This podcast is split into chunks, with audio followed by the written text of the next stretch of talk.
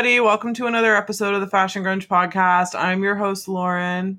I'm Jai. Hi. What's up, everybody? Uh, we're talking about Trainspotting today from 1996, directed by Danny Boyle. I'm excited to talk about this one. I am so excited. Like I feel like we say that every week. I mean, there's just so many movies that I still have on the list. So yeah, this is a good one.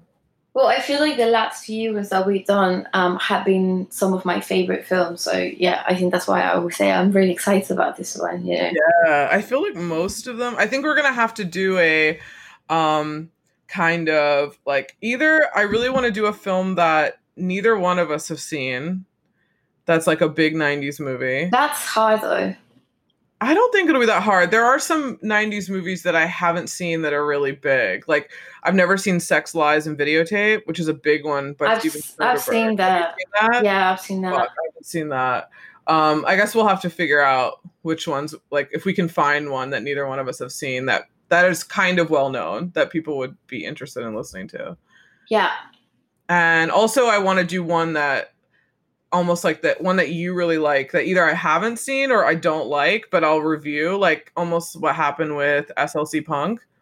Something Yeah. that I like, but you just weren't into. But I kind of want to do the reverse. Kind of want. To, Well, I guess it'll be a Clockwork Orange though. that's a bonus because that's not in the '90s. That's true. Okay. Yeah.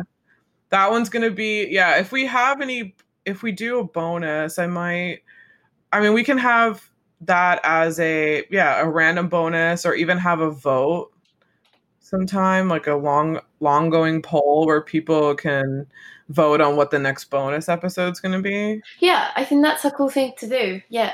Yeah, so let me write that down because I feel like I say a lot of things and then I completely forget to do them. so I'm gonna write that down. I love that you're a- actually writing that um, on paper. I can hear I am. It's And cool. what else? If you like this podcast, you should like and subscribe and give us a five star on Apple Podcast or Spotify, which a lot of people listen to, which is dope because everyone listens to it on music anyway, and it's available in more countries. So Spotify seems to be the way to go. I feel like people know about Apple Podcasts, you know. totally. So yeah, I did it. Well done. I know. I'm excited. Okay, let me write clock. I write all my notes on paper. Same. I'm. I'm not. I'm old school. I like the feeling of writing things down on a, on a notebook. You know. Yeah, same. I also want to have it's also really cool. I have this whole notebook of all the movies we've done, so it's kind of cool that I have it all in one book. So I could go back and, and see years later like what I wrote down for these movies. So that's that's kind of funny.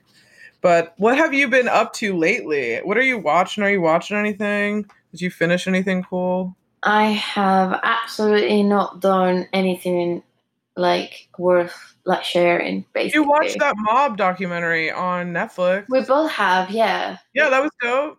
That was really cool. I have to say. I, I read some weird reviews like about Really? about it being uh, boring, which is ridiculous because it was not boring at all. It's boring. I know. Um, I guess you have to be into it, right? I, I mean, I guess if you're not, yeah, I guess if you're not really into it and you watch it, expect, I don't know, maybe people assume that it will be, um, there will be more action or something. I don't know. I, I really liked I it. Yeah, I think people think it's going to be like a Scorsese movie where people just get like shot all over the place and it's you know just like one after another. But this is I guess more told from the the law aspect, like how they were going to capture these guys. Which is really fascinating. Though. yeah, it's cool. Um, I learned a lot, and it was really interesting. And Ma- Matthew loved it too, so that was great. And what else? Honestly, like no, nothing really exciting. I, I have absolutely nothing exciting to, to Oh, well, say. You got to get on the you know the trash reality TV game. I'm I on can't. knee deep in series three of Love Island. People, uh, the UK version, not the garbage they have here. and um, it's it's it's kicking off, man. It's good. There's one girl that I didn't like at first, but now she's playing these two dudes, and I was like, wait, I like this. Guys do this all the time. I mean, and I feel like girls never really do it, and she's not really doing anything wrong, and it's kind of funny to see these two like really big dudes, kind of like I said I liked her. She kissed you yesterday. Then she laid in the bed with me. It's like they're going back and forth, and I'm like, oh my god, this is so funny. But they're literally just freaking out about this. But yeah, I love trash reality TV, among other things. I know. I, I just couldn't get into it. I, I don't yeah. But I have been I I'm still really just into um like electronic music. I mean obviously I've always been, but just been listening to a lot of electronic from like early 2000s and like late Oh, wow. 90s because I, I I'm just so inspired with um what's out now. I mean Yeah. obviously it's a tricky time, but I, I generally don't really love music like right now or in the past two years. Nothing really is that great. Yeah, I mean, you know how I feel about it. Like, I think the golden age of music stopped for me in my lifetime a long time ago. I mean, know. it's just I watch tons of YouTube videos of literally all the same bands, uh, all '90s, early 2000 bands, live shows, everything, and I'm like, there has not been one artist that I can be like, whoa, like this is. It's just not. I think it's just because what's popular now and what we hear about is just not what I'm into at all. Same. So I just Right. don't like. Yeah, it's like all rap or even the hip hop that I do like. It's not what's big. It's not the young kids hip hop. It's like different. Yeah. It's for. Well, you know, I felt that in 2014, um, there was a lot of really exciting music, like uh, ne- neoclassical, kind of like basically it was electronic and like classical music. You know, it's like a fusion. I I like- like, yeah. It, it- there's like a couple of artists I really love that that came out around that time, and one is called. Um, oh my god, I just blanked. Oh gosh, sorry. Oh. Oh my god, I can't. It literally can't. Like I can't remember. Um. Anyway, one of them is Nils Frahm. He's more classical, I suppose, but he does have that like electronic and like piano and just classical. He's the only person I can think of who's been like one of the best artists from the past ten years. He's Oh, just wow. insane. Like I've seen him like five times live and on record as well. He just sounds incredible. He's just like a true artist, and his music is just so different from everything else that's out there. Um, and the and Kiasmos, that's it. Kiasmos, I couldn't remember. Oh, Kiasmos is another. It's uh, two guys who came out around like 2014, 2015, and it's the same. It's like classical and electronic music, and cool. but they broke up, so they're not making music together anymore. But apart from those two artists, I really can't think of anything else that's been. I have a f- I have a few, but they're all like under. They're all kind of underground. I mean, they're not like anyone that anyone would know. Like we have some friends who make some pretty cool music, but it's not like I don't hear it every day. I have to seek that out. I mean, I don't Mhm. can't find. I don't think I'd be able to find it. You know what I mean? So it's like there's so much music out there now. But Carr is a guy that I really like from England. Oh yeah, you mean yeah, He's really cool and another one of those like weird on non-definable kind of artist. Like he's kind of hip hop, but kind of indie and like kind of some electronic in there. Like it's he's pretty cool, but that's the only person that I've been like, "Oh my god." He I think was supposed to tour here. I think he did one show in New York that obviously sold the fuck out and I think he did one in LA and I think he was coming back this year to do a tour and I was really excited and then of course this happens because I really wanted to see him but so yeah I don't even know we were talking the other day about when do you think live shows are to be a thing again safely. I mean large shows. Yeah, no idea. so yeah I don't even know. It's really scary to think about. I'm like uh even movie theaters. Yeah, like that's another thing. It's like I feel like literally the only thing that's um, exciting right now is doing this podcast with you because everything else it, it's like a weird like routine. You know, it's like it's it's a weird kind of everyday life sort of yeah like I don't know. The only consistent thing we've done is this podcast, but Yeah. everything else is just like weird, you know. So It's cool though. I like that, and I also like that we're doing a. I mean, not that we're not political or anything, but there's so many podcasts that I listen to that are like all about politics, and that's kind of how I try to get my news because I don't like to watch the TV news because it's just too much. Yeah. So I listen to like one or two that are just like they give me the basic rundown. You know, I think like twice a week, and I'm like, okay, I feel informed, and then.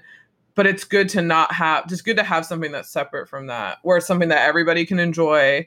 You know, there's no like, you know, there's no back and forth and about different issues, which is, you know, that's fine, but that's just a different podcast, you know? Yeah, exactly. That would be a No. different show. I think it's important to have like an outlet, you know, like of like a little break from what Yeah. on. And yeah, I mean, it's pretty cool to just focus on like films that we love and like talk about them. You yeah. know, And hopefully other people like them too. You know, I think people do. The biggest response we've gotten so far are both of the episodes on the Gregg Araki films. So thanks so much for listening. And we even got an email, which was really great. So it was really sweet. Yeah, yeah. they've got a like Araki's got a really big fan base, which I didn't realize. It's a small, but it's almost like one of those things where if you see someone likes the same band as you and it's really obscure, like you all go that way. You know, you're like, oh wow, it's actually cool. It's not a pretentious thing. Like everybody is joined in. You know, and, and like on the you know Instagram, they were like, oh, and like doing quotes from the movies. Like all these people were just writing all these quotes from the movies, and I'm like, wow, these aren't even that big. I can't even believe that that many people know this film that well. It's it's really cool. I'm actually quite intrigued to see how like people react to this one because I'm pretty sure that Trainspotting is like a lot of people's favorite film. Like, is. Yeah, it's up there. right? Yeah. Because Clueless is the second biggest after Larry Clark's Kids, That's so Um, funny. which turns which Kids actually turns 25 today, like today, I think. Oh wow. Um, so yeah, listen listen up to that episode. It's like the literally the very first one we did, and uh, much thanks to Larry Clark for actually retweeting it and reposting it because we've gotten lots of traffic on that. So Yeah, that was pretty cool. yeah, I really actually want to do Bully, the the film that was made in 2001 that he did. Uh, it's it's another really great one. I don't know if you've seen it. I think I've seen it, but I want to do it eventually. but like I watched it once only, and like I vaguely remember it. Yeah, it's a it's a it's a really good one. I yeah, feel like I'd be happy to watch it. Yeah, we should do that one eventually soon. I think that will be cool. Even though it's 2000, like same with American Psycho was 2000, but but yeah, we're s- scooting them in. We'll scoot in some 2000s every now and again. Yeah. But let's get into trainspotting. What are your first thoughts on it? Okay, I'm, I'm just going to say that this is one of my favorite films of all time. Like Wow, top three or top? top five, top five, yeah. okay. Um, and the soundtrack as well is one of my favorite too. Like, I'm not joking when I say that if I was a soundtrack, I would be this one. That's Oh wow. basically like all my favorite music, all different genres that I love. Uh, but I mean, we'll get into that later. But um, I feel like it's just one of those films where every single aspect is just perfect. You know, like there's nothing I, I like. I watch and think, oh, they should have done this, or I, I'm actually that was weird, like a weird edit or something. Like they, there's nothing like that. You know, it just feels. Um, I just love Danny Boyle like Yeah. he frames every shot to really sort of get you inside the film. You know, Mhm. like you feel like you're in this story with these characters. Like yeah.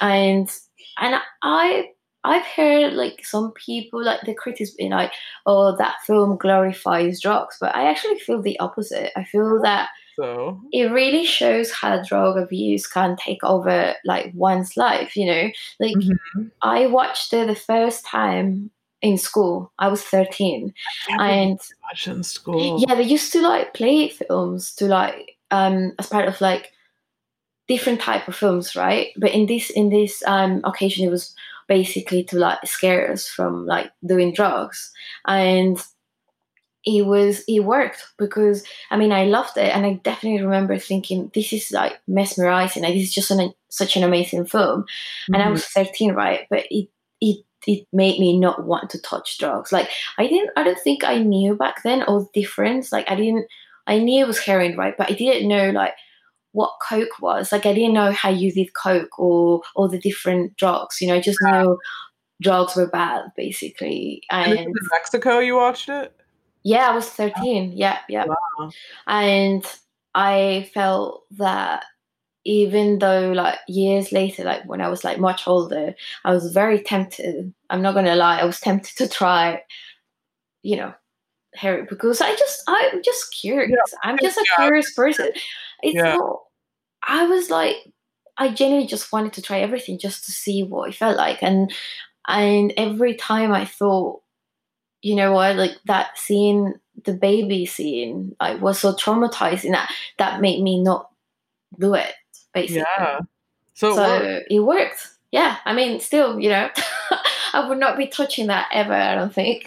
Oh, oh my gosh. I yeah, I just for me, I think I saw it when I was like 15, something like that. It'd been out for a while. I'm pretty sure I rented it. I didn't see it in the theater or anything, but I remember I've never wanted to try to try heroin just because uh when I was whatever, like 11, like super young. Um when Kurt Cobain died, that was it. Like he was my hero. And after that, and I knew that like heroin had really fucked him up. And then obviously like consistently fucked up the lives of a lot of people that I liked, like Janis Joplin. So I think it it, it was always like this seems great, you know how they kind of picture it, but I was like no, like all these people I really like end up dying from it. Like I just don't. It scared me, I think, more than anything. And all I'd heard was it was like you know the most addictive drug. Like one time you do it once and that's it. yeah. Like, Well, that's, yeah. There's no going back. And i was like uh no like i, I don't want to test that. I mean like everyone does their own shit. I had a friend in high school who did it once and he thankfully literally just did it once. And i remember when he told me that he did it and i was like you fucking did what? And he's like yeah i just wanted to try it and see what's up. And i was just so scared because i'd seen like trainspotting i'd seen uh, like other films that had drugs in it and i was like fuck oh my god what if my friend like gets strung out and like what do i do? And thankfully that didn't happen but the way they kind of frame it to you is that it's super like crack. It's super addictive. One time it'll bring like anyone down no matter if you're like the highest of highest jobs like you end up selling everything and just you know like they just make it seem like that. And i was like i don't want to mess with that i guess. Like that's too much. But i love the film though. Yeah. I love the way that they told the story, and I think it's a good. It is a really good film for like a, I guess, an anti-drug. Uh, what do you call it? Deterrent, I guess. But as far as movies that will scare you into doing drugs, Requiem for a Dream is up there. That That's will literally make very, yeah. not want to touch a, and even a pill that you don't know what it is. I mean, the and that's kind of that's probably what they should show in in school now because I feel like that film I- it scares me. It still does. I mean, even just watching the last ten minutes of that film just fucks your world up. Um, but it would have been really cool if Darren Aronofsky, the guy who directed uh, um, for a Dream, did Trainspotting. I, I'd be interested to see like not let Danny Boyle's is bad, but they're just two totally different spectrums, and I wonder how he would show that kind of uh kind of crazy manic drug state in a less depressing way, like in a less you know down at the end of the world kind of way. We should do Requiem Mhm. for a Dream. I happen Yeah, to we should do it. We should I like it. movies that have drug themes, um, not in a glamorous way, but I'm just always intrigued by the way that they show drug addiction in different ways. You know, it's really Yeah. interesting. Um, let's see. I have written down here. My first note was Ewan McGregor! Exclamation, exclamation point. Um, yeah. and let's do a fuck Mary kill in the beginning. Okay. So, which one? Okay. Sick boy or Spud? Oh, really? Okay, fine. Mm-hmm. Oh, that's so tough. Okay. I would marry um Mark. Okay. I will fuck Sick Boy and kill Spud. That's really me, but yeah. You would marry Mark? Yeah, I guess. yeah, I would. He's Right. like no no, I no no. Yes, I will marry Mark Yeah. and then have sex with with Sick Boy. Yeah. I would flip it. I would still kill Spud. I'm sorry, Spud. Yeah, I know. Just But I would marry Sick Boy, and I think I would just fuck Renton. Really? Yeah, because Renton has like fucked over his friend. You know what I mean? Granted, Well, give Spud that money in the end, but Sick Boy can kind of kick heroin if he wants to. He's a bit of a self starter. Renton's not really. So I feel like I it might be kind of a struggle if certain people come around him and sway him, but I feel like Sick Boy is like cock of the walk, you know? I feel like you can't really pull one over on him. And I think I want someone like that around for a while. but I feel like I wouldn't get fucked over. But Renton is just kind of nice. I don't know. I feel like I don't. I don't think I would trust Sick Boy to be honest. Will you trust Renton? Yeah, I mean, I think completely. I mean, maybe not completely, but I feel like he's that type of character that if you if he likes you, you're protected. You know, oh, like he look out for you. I feel like Sick Boy definitely isn't like that. Like he even said, like he would totally take the money if he could have. You know, he said yeah, it. True. Yeah. So no, like I, I feel like I like to think that Mark has a bit of a heart still. You know. I guess you. Well, I guess I'm also thinking about like the real life struggles of Ewan McGregor, how he left his wife for that girl he was not. Oh, we're not talking about. I was just in real life. Ewan McGregor. Well, I just like Jonny Lee Miller a bit. Well, I love both. I mean, Ewan McGregor in this film looks so freaking hot with his earring, with that like hoop and like. I'm um, not into it. You're not. I love that. No, I mean, I like his outfit. I like his clothes, but I just like Sick Boy way more. Yeah, he's like he's got a cooler style in the film. Yeah, I like the bleached hair on like when he has dark hair. Like I like how that looks, and I like his clothes a lot more than Renton's. Yeah, like, he's just like cooler and sleeker. You know, yeah. he's got like swagger basically. And he has that boot that has the like heroin in the bottom. Like only he would have that the heel slides around. Um, okay, and also here's another one. Would you rather hang out with Sick Boy or Renton? Like just friends, just like shooting the shit. Um, oh, I guess Sick Boy. Yeah, that's what I picked too. Yeah, Sick Boy's just really funny. He's fun. Yeah, definitely. Cool. Um, and the it was a book by Irvine Welsh. That's what this story is based on. So it's not completely fabricated out of nowhere. And we're ha- going to have a talk about the soundtrack, but this soundtrack, it's good. I, I like bits and bobs of it. This is very reminiscent of what I used to listen to when I was, when I saw this film. I, we were talking about this a long time ago that you don't have any types of music that you used to listen to that you no longer do but uh, no, I don't. Yeah, I, I, I do. really like still like what I liked um 20, 30 years ago. Yeah. Yeah, this is for me is uh more of the electronic thing I used to be into, but now I just I don't know. No. I mean yeah. it, maybe one or two songs but not as a whole. So I guess my taste is somewhat changed. Could go back. Never know never know, man. I mean, I guess so. I, I have a whole CD book of all this old, like, what, Chemical Brothers, fucking global underground shit with different DJs that I used to listen to to, like, go to sleep. And there's a movie called Groove. I don't know if you've ever heard of the movie called Groove. I don't think so. Oh, it was I was one of my favorite movies. It came out in 2000 and it's all about an underground rave in San Francisco. Mm, that's cool it's cool, yeah. And this one guy is planning it, and then at the he's like, I'm trying to get John Digweed to spin. And everyone's like, Yeah, right. You're not gonna get Digweed. How are you? Like, how are you gonna do that? This is underground, like locations keep getting changed. And then the very end, Digweed like comes in and like puts down his crate and he's like, Is there still a party happening? Everyone's like, what? And then he DJs. It has really amazing soundtrack too. You probably would like it. Yeah, I'll yeah. watch it. It sounds cool. Yeah, we should maybe we should do it. I mean, it's it's I like that soundtrack a lot because I just remember the film, but that's another one that's kind of like a super culty 90s like you know that weird late 90s rave scene mm-hmm. yeah totally that scene it's pretty cool but um, yeah, behind the scenes, the only thing I have, because there's a lot of behind the scenes, is it was made on a one and a half million pound budget, which is really good. I think. Yeah. So it's weird. Like, how could it be? Because it, I read that, but then it, somewhere else said like 3.5 million. So I don't know. That's the conversion. So it'd probably be three and a half. It said pounds, but it oh, said pounds, but pounds? I know I double check, but who knows? Oh. But yeah, who knows? I mean, Still, it's pretty good. It's yeah, it's pretty good. I mean, they random film.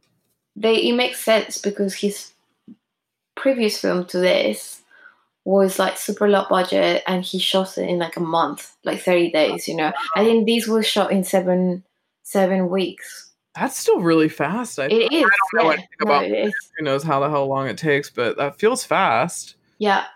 It's crazy. And I read they had to do one take a lot of times because they had no budget hardly. Yeah. Yeah, I, I read that too. You just had to which is be like cool. which is insane because it just shows like I feel like it doesn't look I guess the editing was just so well done, you know, Mhm. because it doesn't look kind of um I don't know, like that that's the reason why it was shot that way. It just looks more like it could have done it could have been done that way because it's just cooler and that's what they wanted, you know, rather than they just had no other choice. Um That's true. I like how most of this film it just feels not acted. You know, it feels not documentary because obviously there's some elements that are a little like fantastical, like that are not real, but it just feels very I don't feel like they're acting. I feel like I'm actually there and just like you said earlier that he really takes you into the scene and you feel like you're really in that room listening to them talk about whatever either it's heroin it's a drug deal it's trying to get off heroin it's a whole you know you just really feel like you're there yeah, totally. No, you do. Yeah. unlike american psycho where we were just thinking what the hell is this guy this is so crazy and just so outlandish that this would never happen this way in real life or at least it wouldn't be filmed like this it'd be filmed in like a totally different way so it's kind of cool do you have Yeah, any behind the scenes stuff Yeah, so sorry, did you say how much the film made? oh no i just did the budget how much Do you know how much you made? I have one figure, but what do you have? I have We're all gonna a, different. I I have 72 million. yeah, that's what I saw. That's insane. That's a Like, lot. 72 million and the two cool things. So obviously like let's say that it, the budget was 1.5 million, right? Mhm. They actually Polygram allocated like 800,000 to go towards promotion and advertising for the film.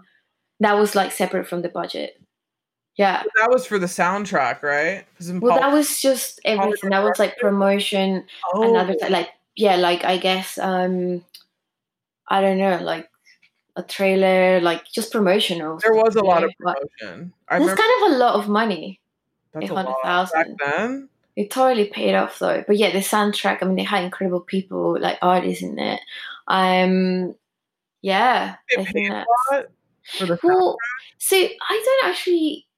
So I read that apparently a lot of the people that were involved with the film with the film only got seven hundred pounds per week, but I don't think that includes obviously the main actors. It, it wouldn't. soundtrack. like, Oh. That's the only thing I found, which was kind of crazy. But so it- that's the secondary characters like Diane and the other girlfriends. Was it Lizzie? Mark? Um, I mean, I'm guessing maybe production as well. Who knows? I don't know. I mean, I guess you will pay production more than the actual actors, right? Especially for a film like that. I think so. Yeah, I think if they're, I don't know how it works in in the UK, but I know like here, I'm sure there's some kind of union situation where like they have to make certain amount if they're on a budget or on a project for so long. They either have Yeah. to have their hotel or they have to get food money, like something. They have Well, and actually, none of them were big actors anyway at the time. So grow. I can't, obviously, not seven hundred pounds per week, but they must have got a bit more than that. But um, And yeah, 700 pounds a week is 4,900 pounds at the end of seven weeks. Like that's not bad. I guess. But well, I guess it depends on what you're doing. I suppose, yeah. I mean, you're shooting Every like all day. You know, that's kind of Okay. Quite a lot. Yeah. Um, yeah, I have quite a lot in production. oh yeah. What's more? Yeah, so you know the BFI, hmm the British Film Institute, they ranked Trainspotting as like the tenth greatest film, like British films of the 20th century, Oh wow. which is yeah, which is really fucking cool. You know, Yeah. Do you know what um, number one was? pardon? Do you know what number one was? No idea. No, I don't know. I don't know who. No.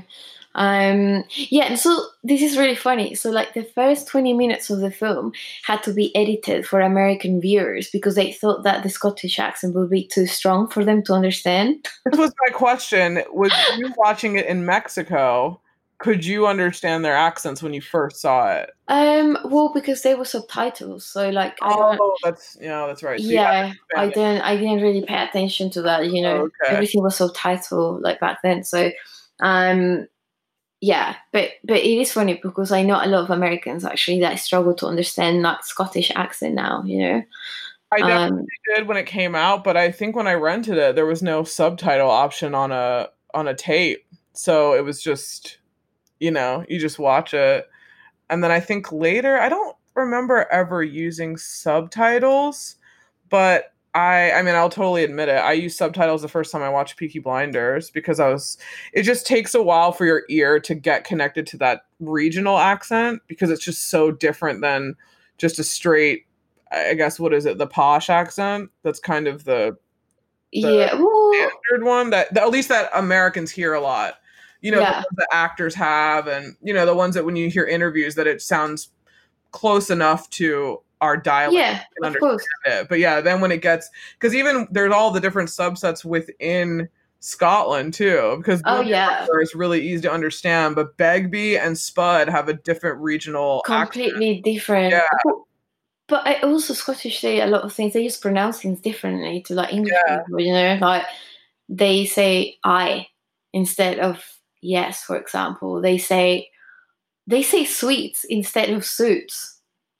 Sweets like candy. No, suits. They pronounce the word "suit" like an actual suit. Oh, they actually pronounce. they say "sweet." That's the they French say- way. They say "I" to say yes. They say "shite" instead of "shit." You Yeah. know, they say a lot of th- things that are just different. I, I mean, I really like it. In in some parts of the UK, actually, people speak kind of like in Kent, for example. Uh, some people actually speak like in slang, which is very much like Scottish. Actually, Oh, that's cool. yeah, they say like "I." They say like so many other things. So I, I don't know. This is another reason why I watch Love Island because uh, granted, as as much as lame and cheesy as it is, for me as an American watching it, I find it really interesting just to see, uh, you know, like UK culture and what people are doing the generation you know under me. So I'm just curious on you know how they talk and everything. And it's I'm watching season three, and there've been I don't know six now, and there's been different slang in each season. The things that they say in this one they don't say in the other one. So now they've been saying things like uh she's got a hump about it. Yeah, a hump is like And that your was in your too. stuff. Like you're like you're annoyed. Like Yeah, they don't Yeah. say that in the new ones. I've they don't. No. Um there are a few other uh, when I find them I'll like text you to them. But yeah, there are a few things that are slang that I've never heard in the other ones. And then certain people in the house, this one guy from the north, he speaks so fast and I have no idea what the fuck he's saying. And even some of the people in the house are like, I have no idea what the fuck he's saying. Like even they don't understand him, which is crazy. That they're not even that far. I mean, the country's not that big, but it's just crazy how they don't understand them. And the girls come in saying, I don't want this accent. I don't want that accent. The one girl who's coupled up with him is, I'm never going out with a northerner ever again. And then that's who she's coupled up with. Oh, that's so mean. Yeah, and it's weird. Every time they come in, they're like, I don't want this. I don't want that, blah, blah, blah. Like, I, I was like, what? That's so weird. But yeah. Oh, yeah, keep going. Yeah, so also you know the opening sequence where like they chase and like Mhm. that was basically pretty much inspired by um the Beastie Boys like video for Oh, sabotage. sabotage. Yeah, which Oh, wow. obviously Spike Jonze directed, but yeah, he he openly said that he was pretty inspired by that, Wow, Um, wow, that's cool. which you can sort of see, like it's pretty obvious, you know. the way the car, the roll over Yeah, the car, and exactly. Yeah. And uh, this is really funny. So they asked Oasis to contribute to the soundtrack, and Noel Gallagher said no because he thought the movie was about train spotters. Really? Well, what It's are so train stupid. spotters. They're like people who uh, Work just for fun. No, people who just for fun, um, kind of watch or follow, like uh, chase trains. It's like a weird hobby. Oh. It's like a. I mean, it can be used for that, but it also means someone who has like an interest in something that's really not very popular. Like kind of weird. Like obviously, who Oh. who who likes watching trains or like following them? You know, like chasing them, that kind of thing. So he said no. So imagine how pissed he, he was when he saw how successful it was and that the movie had nothing to do with trainspotters. I mean, oh, and that Damon Albarn was on the sound. Yeah, I mean, they're so stupid, honestly. Those two, like. I know. I was telling Jules the other day that we should totally. She wanted. She told. She texted me randomly, and she said, "I really want to do an episode on uh crushes, music crushes, just because I want to talk about Damon Albarn." and I told her, I said, maybe all the, the three of us can review the Britpop documentary Live Forever. And please, can't we? I fucking love Britpop. Yeah, we, yeah, we totally should. Because I told her there's a, you know, Damon Albarn's in the whole time, so you can just talk about him. so honestly, like I love Oasis, but he really is shown to be like an incredible artist. Like, yeah, he's not like obviously Gal Gadot, like um oh god, I forgot. Um, he can't. They're not at his the same level, you know. I mean, I love Noel Gallagher. I feel like he is kind of he was the brains of Oasis, you yeah, know. But seems like it, right? But but still, when you like when when you see interviews, they're kind of like insane people, like. Yeah. A bit shallow, a bit in, yeah. like a bit mental, like weird. You know, they're not that likable. I don't think they're funny, but not I wouldn't want to be friends with them. Be. I feel like they're kind of. I'm very arrogant. Yeah. Oh, yeah. I mean, that's kind of their brand is mm-hmm. ultimate arrogance and kind of just. I just I follow uh, Liam on Twitter, yeah. I'm a liam uh, person more than a noel person but and it's it's really crazy how they st- he still just talks shit on him all the time. I know it's so mean. it's, it's like he's your crazy. brother you know? i think it's i don't know i feel like it sounds like it's for just kind of sport, but I don't think it is. I mean, because clearly he's still. It's just weird that he still seems so bitter about everything. Why don't they just reunite, and make a fuck ton of money? I mean, they've been offered tons of money to reunite, and it's just like they won't do it. So you just can't work together, you know? I know. Anyway, right? We're like going off track talking about. Yeah, yeah, more production notes. Um, what else that's like really cool? I mean, there's so many like little things here and there because um he um what's his name? I completely went off track and I can't remember now. God, Jesus. Yeah, Danny Boyle was pretty like he obviously loves the Beatles. So there are a lot of references to wah, wah, wah. Oh yeah. Well yeah, some people who are listening are into that, Lauren. So yeah, you know, like the scene where the four of them are crossing the road in London. I wrote that down. I was like Abbey Road. Yeah, totally, totally, ref- like total reference. Wow. Um, what else? I mean, there's just so many like little things, but, but yeah, like the fact that um, Ewan McGregor lost quite a lot of weight for the film. I think it was like 26 pounds he lost. Yeah, he's really thin. Yeah, I mean, you had to look like a heroin addict. You had to lose weight, you know. Sick Boy doesn't look that thin though. He has like baggy clothes on. But I think his build was pretty similar to the film, like to how he looked in the film. Oh yeah, that's whereas true. Ewan McGregor was like a bit bigger, you know. Like, oh yeah, yeah, that's true. Yeah, yeah, that's it. I oh, think cool. that's it. I don't want to be boring. So. Oh no, that's okay. No, that's super fun. I'm excited. I I love hearing about behind the scenes stuff. I wish that I feel like sometimes I research it, but I don't want to talk about obviously you could watch loads of things on it on YouTube now. So if you really want to see an in-depth look of how the most of the films that we talk about are made, but it's really cool to find out these little things, especially the American Psycho one was so interesting with the casting. And just you find out all these tidbits of, you know, who was up for the role and then who didn't get it and it's just really cool that now you kind of find all that stuff out. Because before Yeah, no, it is. Yeah, it's very cool. Yeah. I found out that Sarah Michelle Gellar from Buffy was supposed to play Cher in Clueless. Oh, I'm glad she didn't. Yeah, I'm so glad she didn't. I was like, wow, that's crazy. But let's see. So I have plot points and story notes. In the beginning, I love the opening. I'm sure most people do. I love how it opens. I love how you get introduced to the friends in these kind of fragments.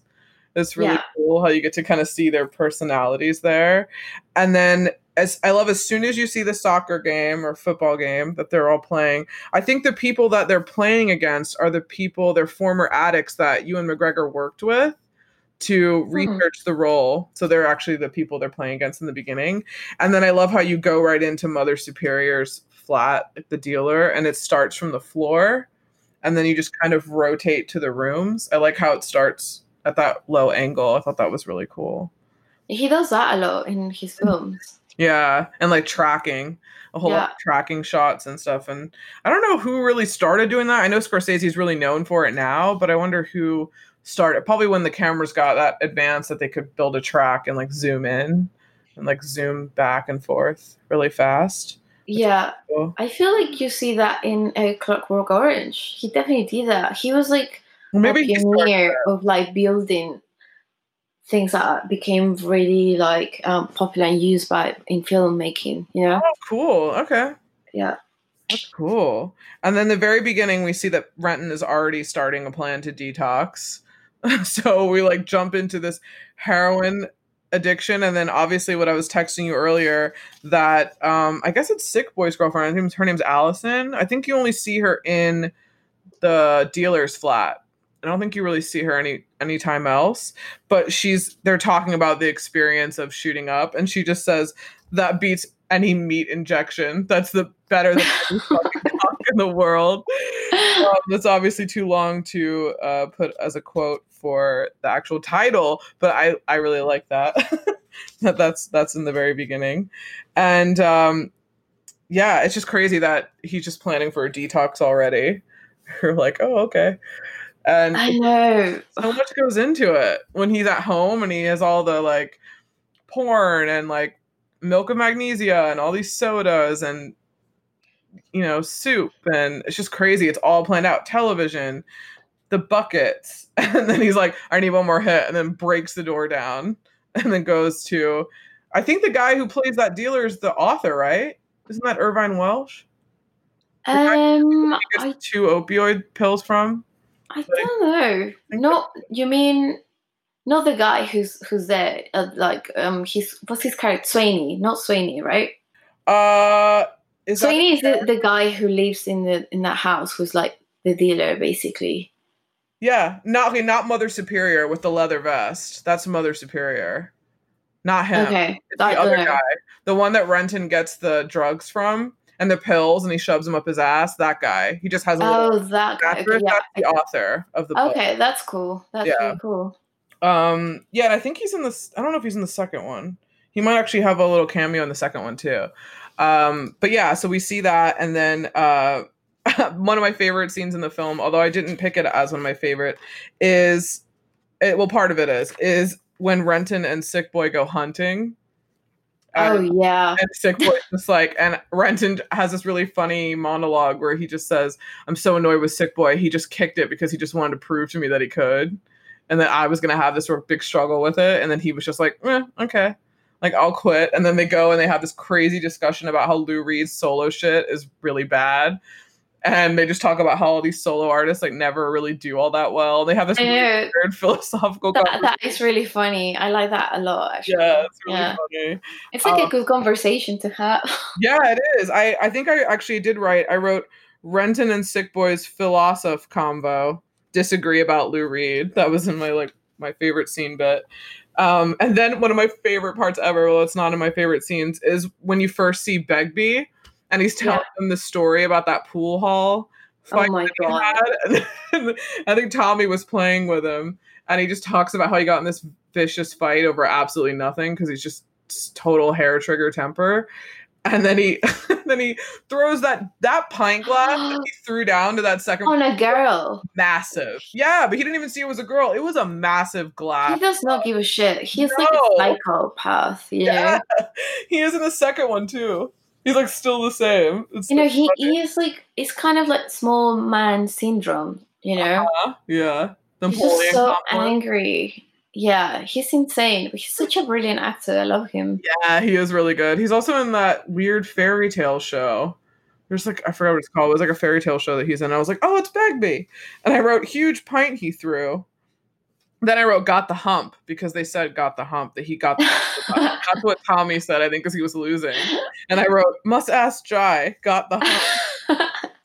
so now I know it means pissed off. I need a little yeah, glossary for You don't really hear you, you hear like some um like in East London, some some actual like some people there will say that or like outside London, but not really. Like you know, it is a slang, definitely. Like it's not something that a lot of people, like most people, say. You know. California has slang. I noticed when I when I went out there that I didn't know a lot of things that they were talking about, and I didn't know kick rocks was a thing. Um, I guess kick rocks is just dumping them. Like I told her to kick rocks. Um, Oh, and then kickback. I, I don't know kickback is California uh centric, but I never heard kickback or Kiki's a little I mean people say Kiki, but kickback I never heard of. People were like, Oh, I'm not gonna have a party, I'm gonna have a kickback, which is just a chill party, I guess. Um yeah, so it's kind of interesting. I love listening to different kinds of slang and everything. I love the club scene where Renton first meets Diane and she drinks both those drinks I love guy like that. runs over and she just grabs both of them and he's like i'm in love. And then goes out and finds her. Uh, that also is in my fashion notes that i love what she's wearing that red coat with the sequin dress. Yep, same, same. You know that club, that um, the outside of the club is sort of very similar to the one to the milk to the milk bar in oh in clockwork orange. in a Clockwork Orange. Yeah, it's kind of similar, like bright red with like Okay, the same font. to do that episode Yeah, we have to. I mean, come on. It, I mean, it is simply like one of those films that a lot of people refer to because it is that great. You know. yeah it's true it's totally true Yeah, even I think yeah, for sure Danny Boyle made the actors watch a lot of films, like all films, Mhm. as a reference or like just like to help them with you know the the, the character. And and a Clockwork Orange was one of them. okay now i can see it Yeah, because it's like about rebellious like youths and, and Mhm. and that you know. So can't remember the other ones. I think Hustler was another one. Oh yeah the hustler that's yeah, the Hustler. too, right It's not this Yeah, that's I think that's sixties, but I could be wrong. Oh, okay, cool. We should do another. Okay, we should do a Clockwork Orange because that's one of your favorite films from a long from you know years ago.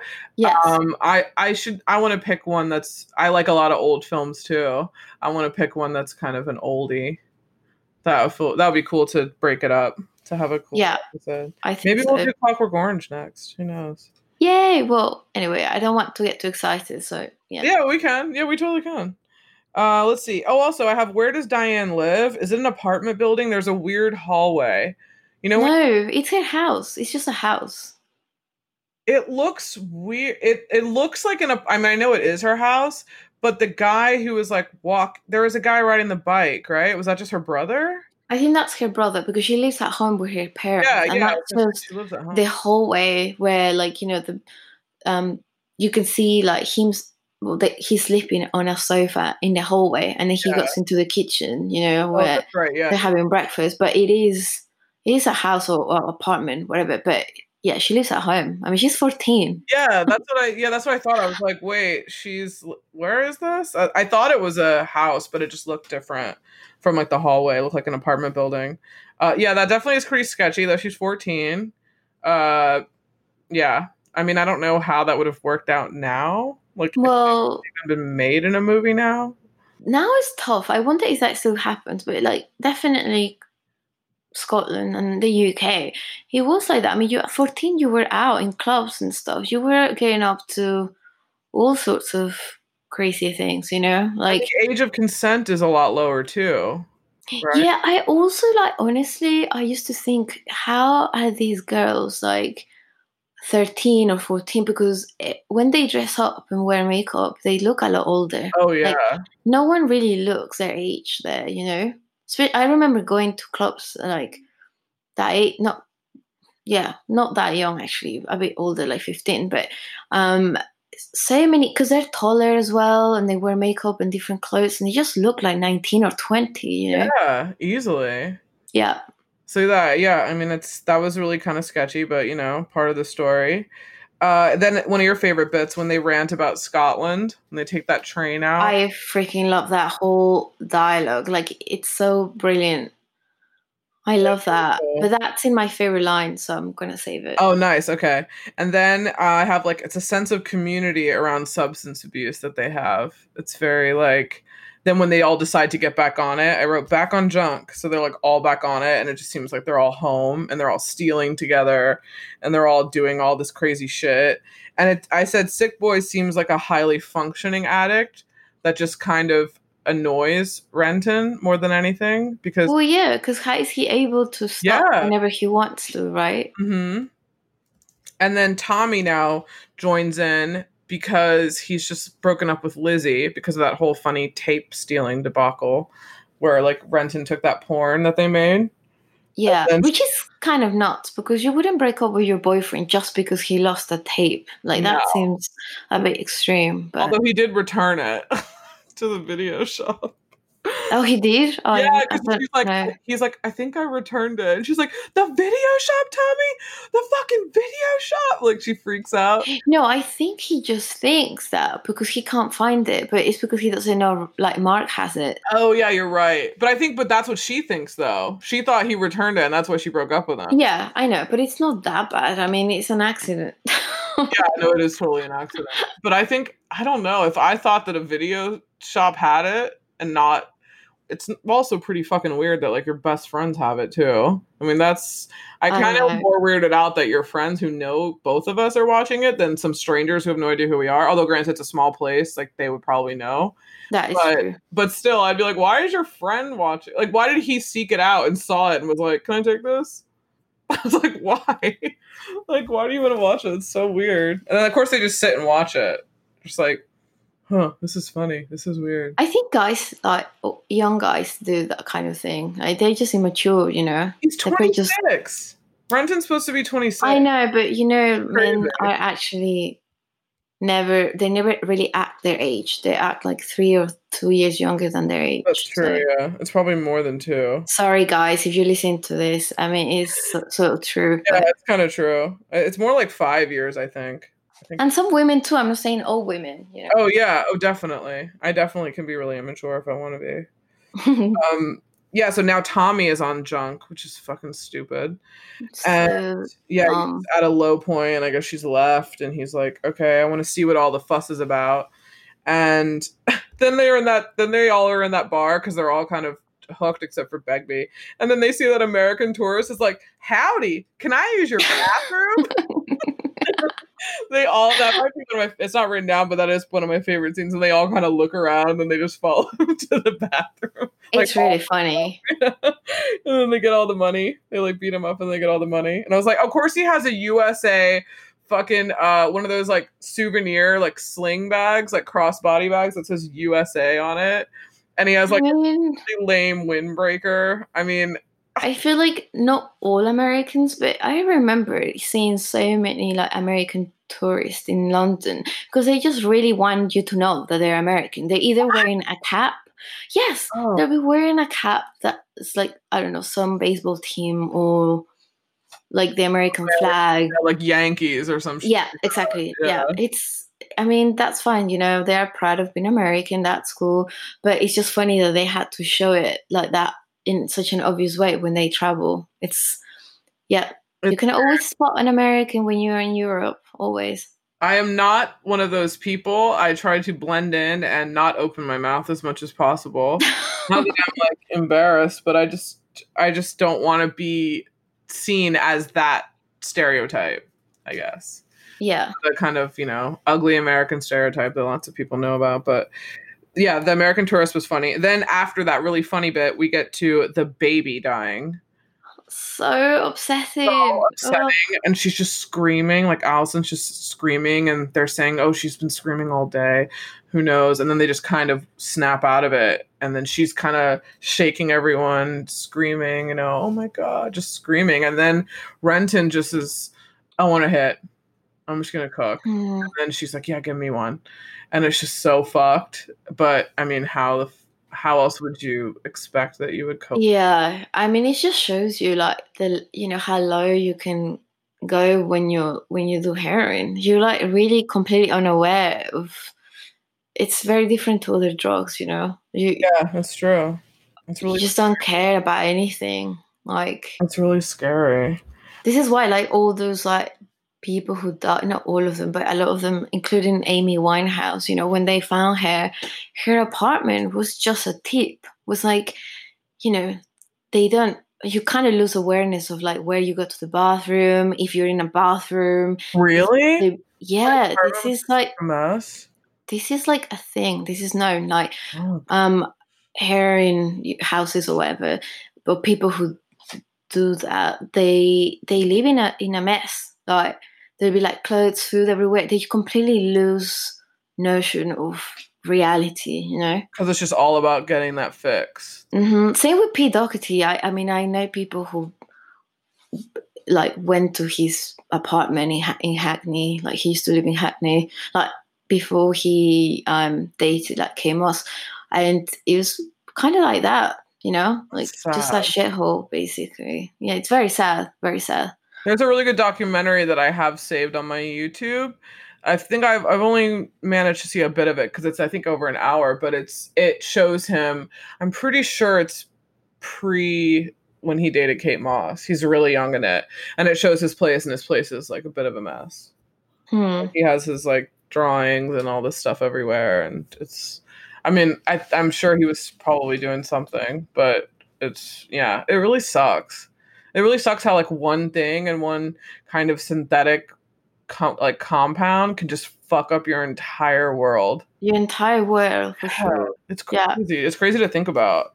And then what you do, like going into the story, the three guys start robbing and stealing, and that's how it ends up. I mean, that's how we get to the beginning of the movie in the middle, where he gets hit by that car and Yeah. running through the street. So they've just stolen, they're getting chased, they're running around, and then they get arrested, or Sick Boy gets away, and then uh, Spud and Renton get arrested.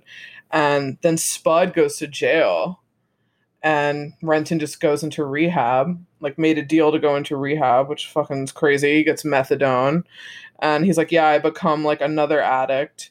And then once he gets out of that, and he's like, fuck it, I'm gonna OD. Or not gonna, gonna OD, but he goes to Mother Superior and like buys another hit, and that's when he ODs into that probably relatively famous scene that you know now to Perfect Day by Lou Reed, where he sinks into the carpet. Hmm. Um, it's obviously horrible But yeah but the way that it's shot is just so so brilliantly yeah like you're just it- sinking into the floor that's what I'm saying. Obviously, cinem- cinematographer like play a huge role, but it's also just Danny Boyle's eye. You know, Yeah. he wants things like to be framed, and I, I, I mean, this is why I love his films so much. Yeah it's really cool so many of his films are like that. You know, like he likes to create that energy and that whatever is going on and make you feel it like as if you were in the movie. Like, yeah totally he's very immersive i think he Yeah. likes that immersive kind of situation He has style for sure. Like Oh, it's not even though all his films are different, I mean, a couple of them are like similar, but no, he likes to explore like different gen- genres, really, Mhm. and like, but it's they tend to be like fast paced, you know. mm-hmm He uses a lot of like close ups with the camera sort of looking up, mm-hmm um, bright colors, kind of like surreal elements, but not necessarily like dreamy because it's pretty dark. Like this film, Oh, for yeah. example, you know, like the baby, like the the worst bathroom, the, the worst toilet in Oh, God, Scotland. that was in my yuck scenes is every kind of bodily function is in the yuck scene Yeah, same, same. it's like that's obviously the grossest bit. And oh, also another ran- random question. Mark has AIDS now, uh, or not Mark. Tommy, sorry. Tommy has AIDS. Their friend who just got on junk late. How did he get it? So we he obviously got it probably through a needle, right? Oh yeah, for sure. But he Needle, yeah. doing it with them because I was thinking like they're No. them have it, right? No, because remember they were they kind of weren't doing it for a while, but then Mark was into it then. Yeah. Well, yeah, they weren't doing it with him. It's just very sad. Like, of course, that happens. You know, the one time you try it, you get hooked, and then you get AIDS, and then all these other junkies who've been doing it for ages are fine. Like, But did he get it from doing it with that crew, or you think he went and bought it himself and got other needles and probably? no, I think he did it with other like because you never see him with them do doing it really. Just the one time where he tries. The one time, Yeah. yeah. Yeah, I always wondered. I was like, where did he get it from? Yeah, because they literally didn't know what was going on with him because they weren't around. I mean, fair enough. yeah. Like They moved. Mark moved to London, but but the other guys weren't really hanging out with Mark. They just heard from someone else what he got up to. You know. Oh yeah, that's true. Um, the move to London, I love that whole montage sequence, like super cheesy dance music, and I was like, this is how it's gonna be like when I move there. that song so funny. Walk Song they played. yeah, It's like all these touristy things, I you know, know. like Big Ben and like all the tourists like with souvenirs and stuff. It's, it's very funny. cool. And how did Renton get that great job? I mean, was it a great job? I thought it was a pretty decent job that he really It's not a great job. I mean, he's just working for like a state. It's not a very hard job. Pretty much anyone can do it. You don't need like crazy like qualifications for it. Oh, okay. No, I was like, wow, that's. I mean he job, he oh wants to say. I think he's mentioned real estate, but it's not. I, I think people want to use that word because it sounds like posh and nicer, but it's Yeah. not. You, you know, you just work for a like you just show up basically. Yeah, yeah, Yeah. You're not selling houses. No. You're not making like commission and all that kind of stuff. Mm-mm. Um, Begbie. I love how Begbie shows up in London because he's on the lam for armed robbery with a replica. So He is like the worst. Begbie is such a leech and such a mooch, and he just is awful. He's just eating Renton out of house and home, fucking shit up. Everything is just crazy. And I think he what tried to didn't he? No, I think Sick Boy pawned the TV. But eventually Sick Boy comes in too. And then he's pawned the TV. They're all just kind of like, what the he's like Renton's like, what the fuck? You guys just moved here and now are totally taking all of my money. This is why I don't like them because I feel that they're just not very nice. They're just absolutely taking advantage of Mark, who's Totally. tried to do something, um, you know, on his own, like get a job, you know, live like um decently and stuff like that, and then they come to be a bad influence, you know, like There's no honor among thieves. I guess that's that's why he stole that money because he's like, fuck this. yeah, they would have done the same. you Yeah, know? totally. And also, I feel like he just didn't want to be around them. He kind of like ended up hating them Yeah, almost. totally. Like, why not? Um. Oh yeah, another question I had. There, I love the scene where they're all eating uh, the fish and chips. Do you eat them with your hands like that? Yeah. Oh, okay. Here, Well, like you get. knife and fork. Well, the thing is, it, depends where you get them. For for the most part, it's like what you see. They come in like newspaper, and you get the fries. You know, like all these chips first, and then you have the fish on top, and you get a fork. You do get a fork to be Oh, okay. not not not cutlery because most people just eat it like. That's something that you eat a lot when you're in school. When you finish school, you go you go to get like fish and chips, basically. cheap. Yeah, so cheap. Like Oh, okay, cool. I mean, it was. I don't know, like now, but depends because, like, now I guess I've only been to like nice places. You know what I mean? Not like me. no, not like that. But no, it's not the same as going to like a local fish and chip Oh shop, yeah, like a corner. like in school in Kent. You know, like it's very different. Just the area and everything. But um, the malted vinegar to pour on top. you do it, yeah. Yeah. You don't do the whole ketchup situation. Is American. That's not how people eat chips in the UK. I like That's malted vinegar. I like. Yeah, salt and vinegar is the thing, so you know. good. So Um, good. It's so good. I love it. Uh, Yeah, I'm mooching off Renton, and then Tommy dies, and they come back. Um, that's really sad too. And of course, So like, sad. That's in my worst scene. yeah, really fucked. Then is when they pull the one last score that we were talking. I have loved the shot of them walking with the bags. That was cool. I do know it's uh, it's Beatles, Abbey Road, blah blah blah. Um, I do love the hotel room that they meet those guys in. That's circular. They meet the Yeah. Guys with the drugs. I Mhm. love everything about it. I love the the curtains and all that kind of cool stuff. But I have that in other scenes. And then I love that fu- pub fight at the end that Begbie gets into. That they're all like, "Fuck, why are you drawing attention to us?" And then I he totally fucking loses it again. He can't help himself. No, he's a sociopath. And he just loves. He just doesn't give a fuck about anyone and just loves violence. So you know, that's Yeah. the deal. And then I love how in the very end, "Born Slippy" by um Underworld just like fades in. I love. I love that That's like song. the best. Yeah, I love that song too. That's just the best. That's all I have for my story notes. What are your like mood and theme a lot of it we've already talked about. I talked about like Boyle's directing style. Yeah, I love I love the set so much. Like the rundown like pubs and buildings, you know, the, Yeah. like I've never actually loved I mean obviously I like West London and stuff, but things like places like Glasgow and like East London, they're kind of like grimy, like some areas, you know, like kind of rough. And I just really find that charming and, and like pretty in its own way, you know. I feel like it has more character and obviously they're not gonna be hanging out in like a nice place because they're they're druggies. Yeah. Um but it, it really reminded me of the club scene like in East London where all the fun things happen really kind of like sort of the the, the apartments and just the vibe the the the pubs and the the club you know Yeah, it's true. I just have written down that all the interiors, everything torn down. It's cool. It is, yeah. I mean, at some point, I can't remember whose room it is, but you see posters of the Stooges in the room. Yeah. I can't remember whose room. it- I think Renton or no, Mark has one poster of Iggy Pop. Yeah, it, Maybe, like yeah, maybe that's it. Maybe that's the one I saw. Um, yeah, it's it.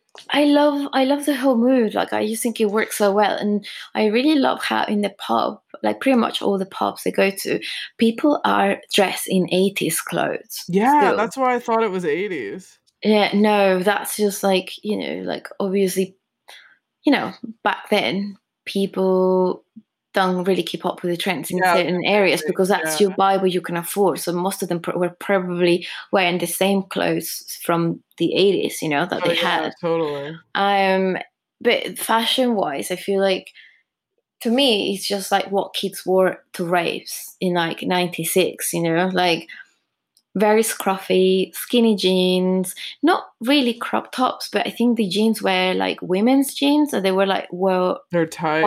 They're really tight and low. So they just, you know, like Mark wears a lot Mhm. of like, Yeah. he shows his stomach quite a lot.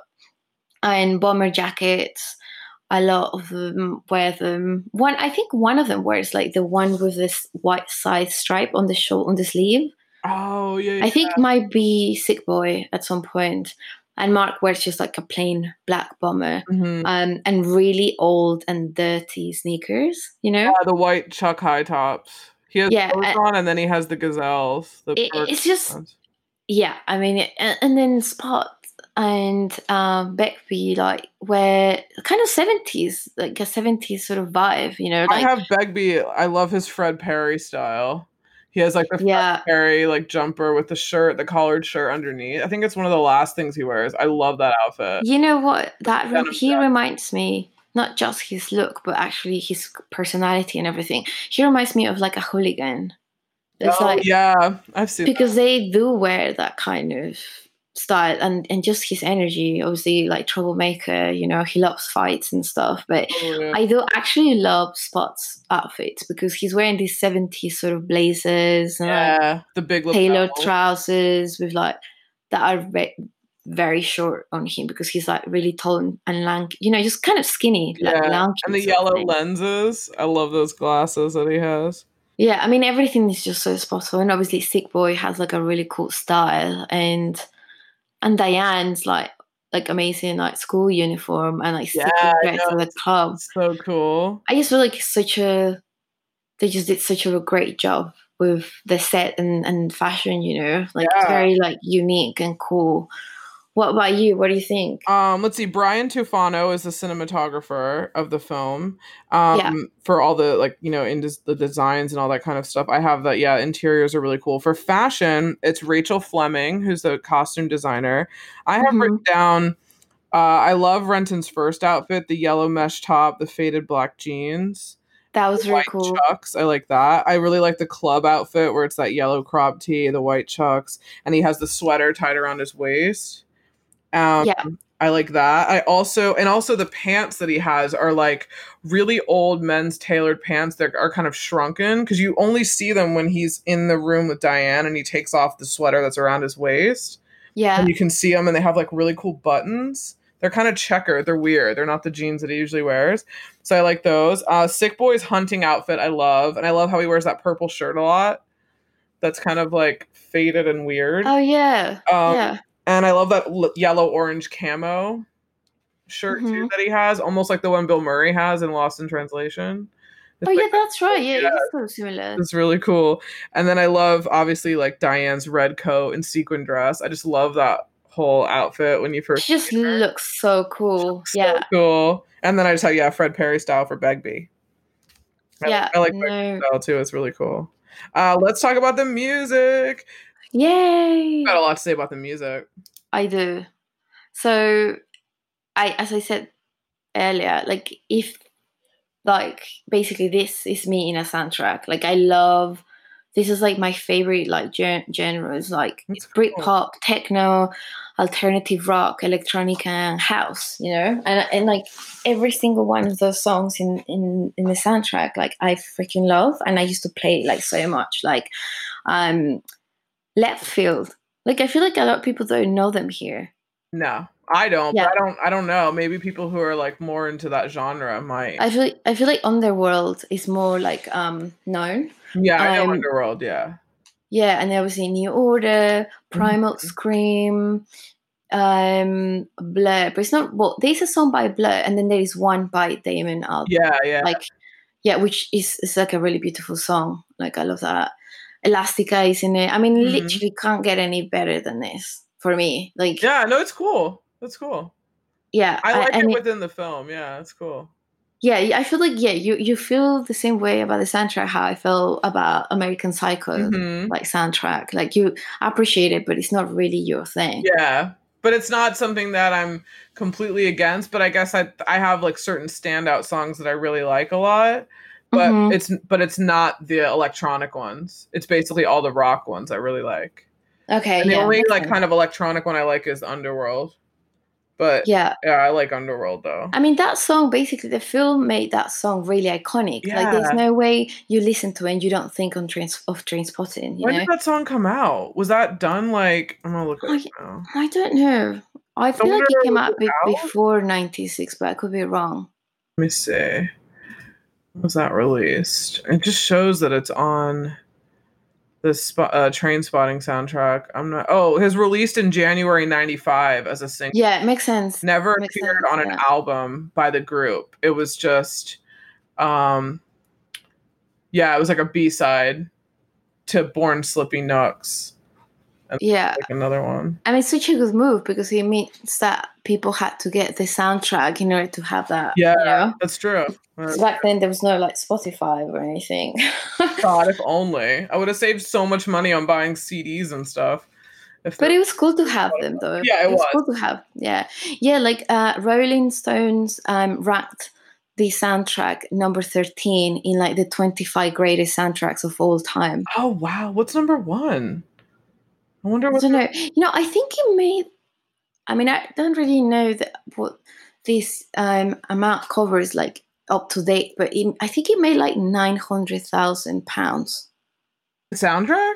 Yeah, Oh wow. yeah. I think that means. I mean, I don't know how they they whether they're including like if because you can't really buy an album on Spotify. You kind of like pay for you know to, to listen to it, but so I don't really know how they would. Yeah, I don't know that. how they do it. I now. guess maybe it's just like sales, just actual sales, like the the CD. I like, think so. Yeah, because yeah, now they can't tell the um the streams. Like I don't know. If, I guess it counts, but it's not like. Oh, I found the list, the Rolling Stone list. Number one is fucking Beatles. How lame. Help from 1965. what song? What song? Oh Help. no, That film.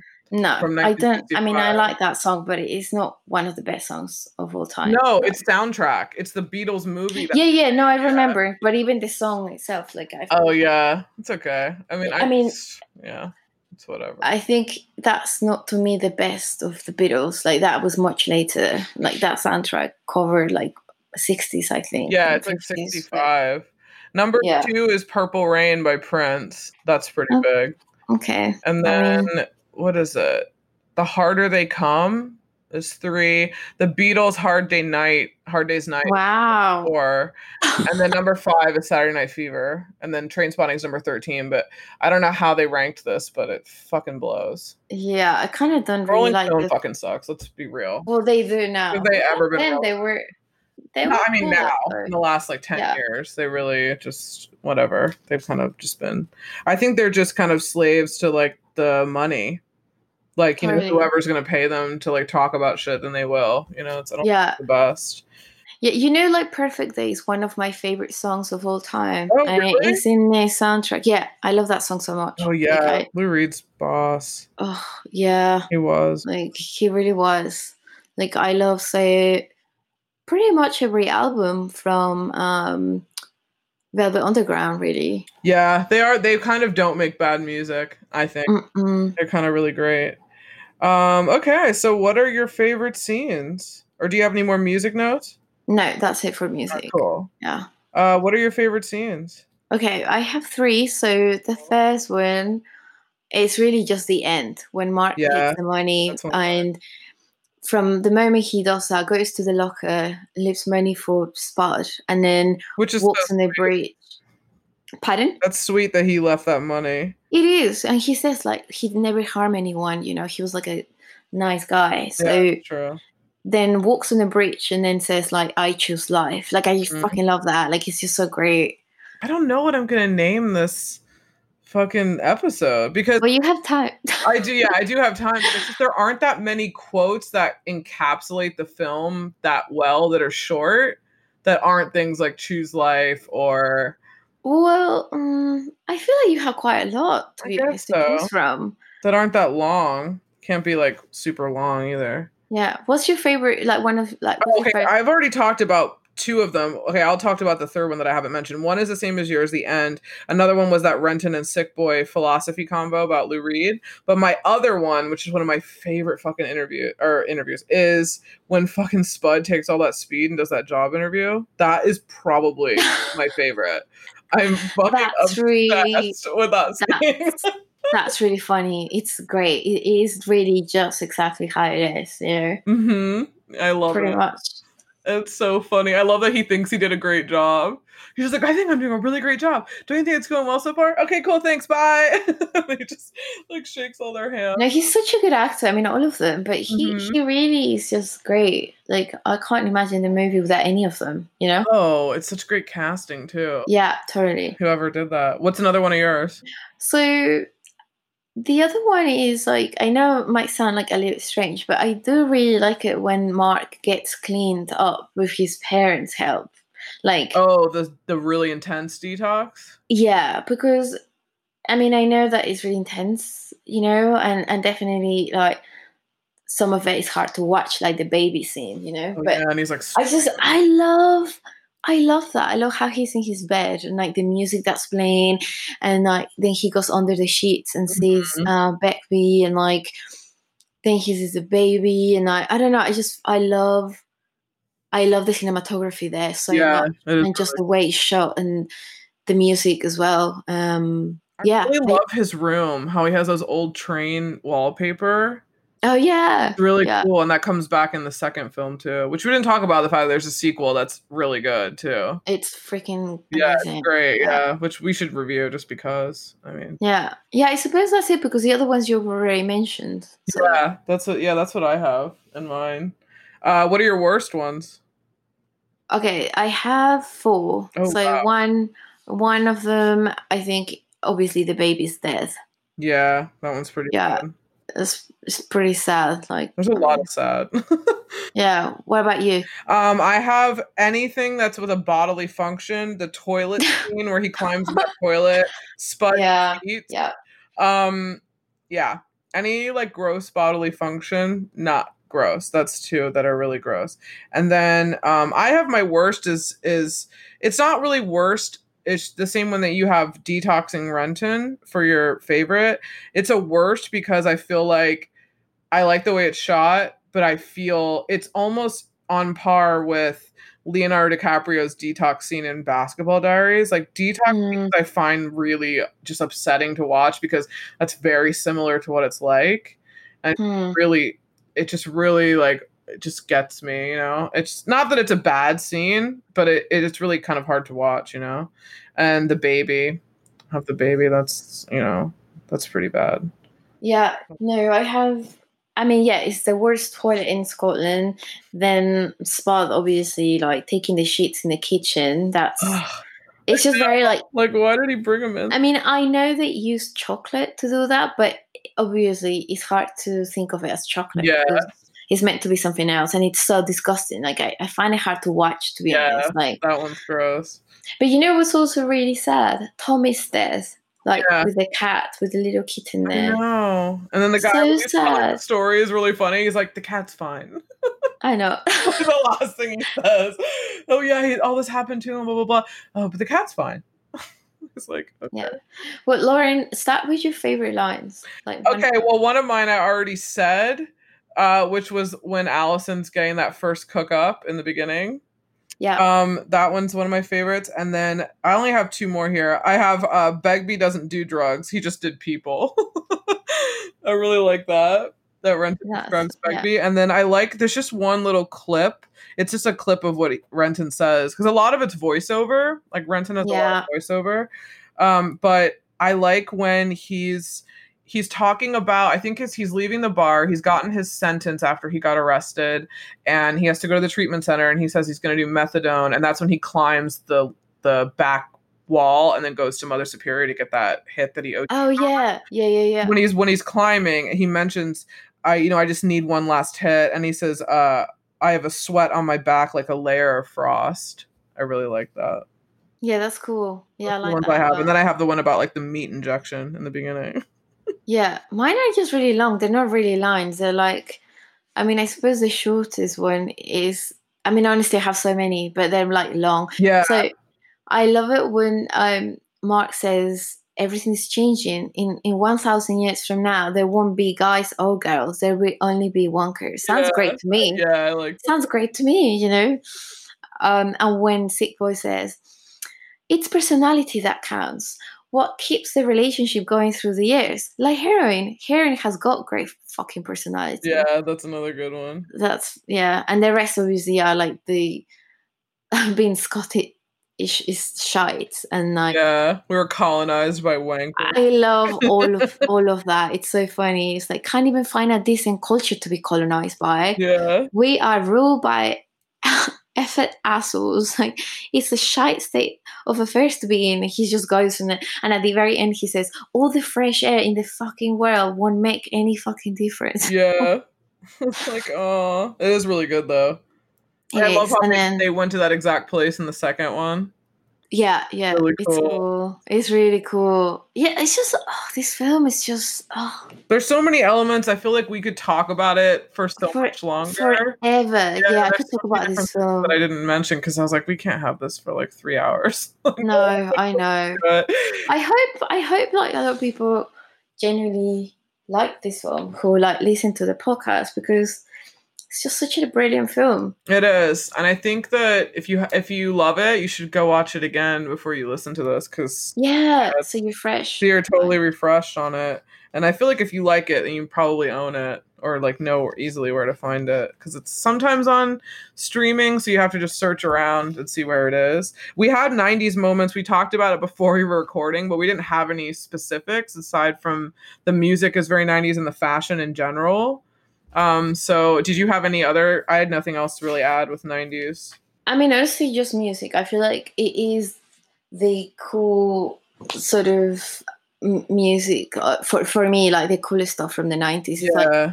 95, 96, like electronica and house. You know, like that to me is like the most nineties things about the film. And And the And yeah, club, like- the club scenes are very 90s too. yeah, totally. Yeah. Yeah. club rave, whatever. Yeah, I mean that's just music that back then, which is just the best. Yeah, totally.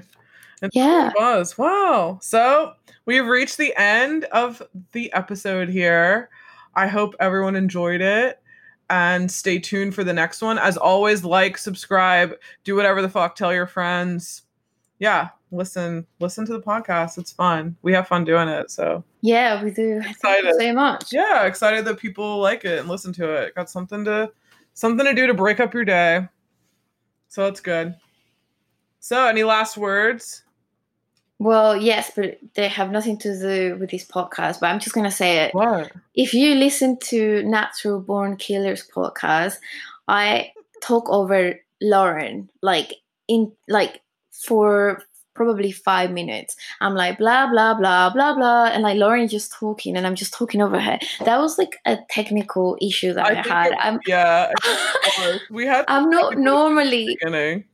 I just couldn't hear her, so she was talking, and I'm just like la la la la la la, like it, yeah. So I'm sorry about that. I, I do sound terribly annoying, but I didn't I didn't to. properly edit, although I'm not a great technical editor yet. Because imagine if that was the first podcast they listened to, and they probably thought, "Who's this girl just talking over Lauren? It's so rude," you know. so I think people, well, uh, yeah, we'd had a few out by that point, and we had to make the switch from real life to remote. And Yeah. we had the phone. Like, I know I wish I could re-record the old ones because I think our ones for Dazed and Confused are like on Google Voice. so it's not Oh yes, they call. were. yeah. So I wish I could re-record, but that's just kind of what happens. I mean, that's, that's I mean, part of the charm. I'm I'm still having technical difficulties every time, so I feel that until I get Mike, then it won't sound Yeah. like proper, you know. bear, bear with us. Uh, we may do a Patreon so you can send some money this way to help us podcast out and buy better equipment. So yeah, you know, you never know. We're gaining traction. Yes. It should be cool. We've already planned what our future podcast studio will look like. So we just need the money to get there. it's really cool and obviously like once covid stops being a nightmare then you can actually pop in and say hi if you're if you're in town it. you know yeah, we can have Yeah. a call in, a number where you call in and you're like, hey, we want to talk about this. We'll just turn into like an advice show, like a weird advice column show. But yeah, we've taken up enough of your time. But uh, thanks for listening, and we will see you on the next one. yeah bye Bye.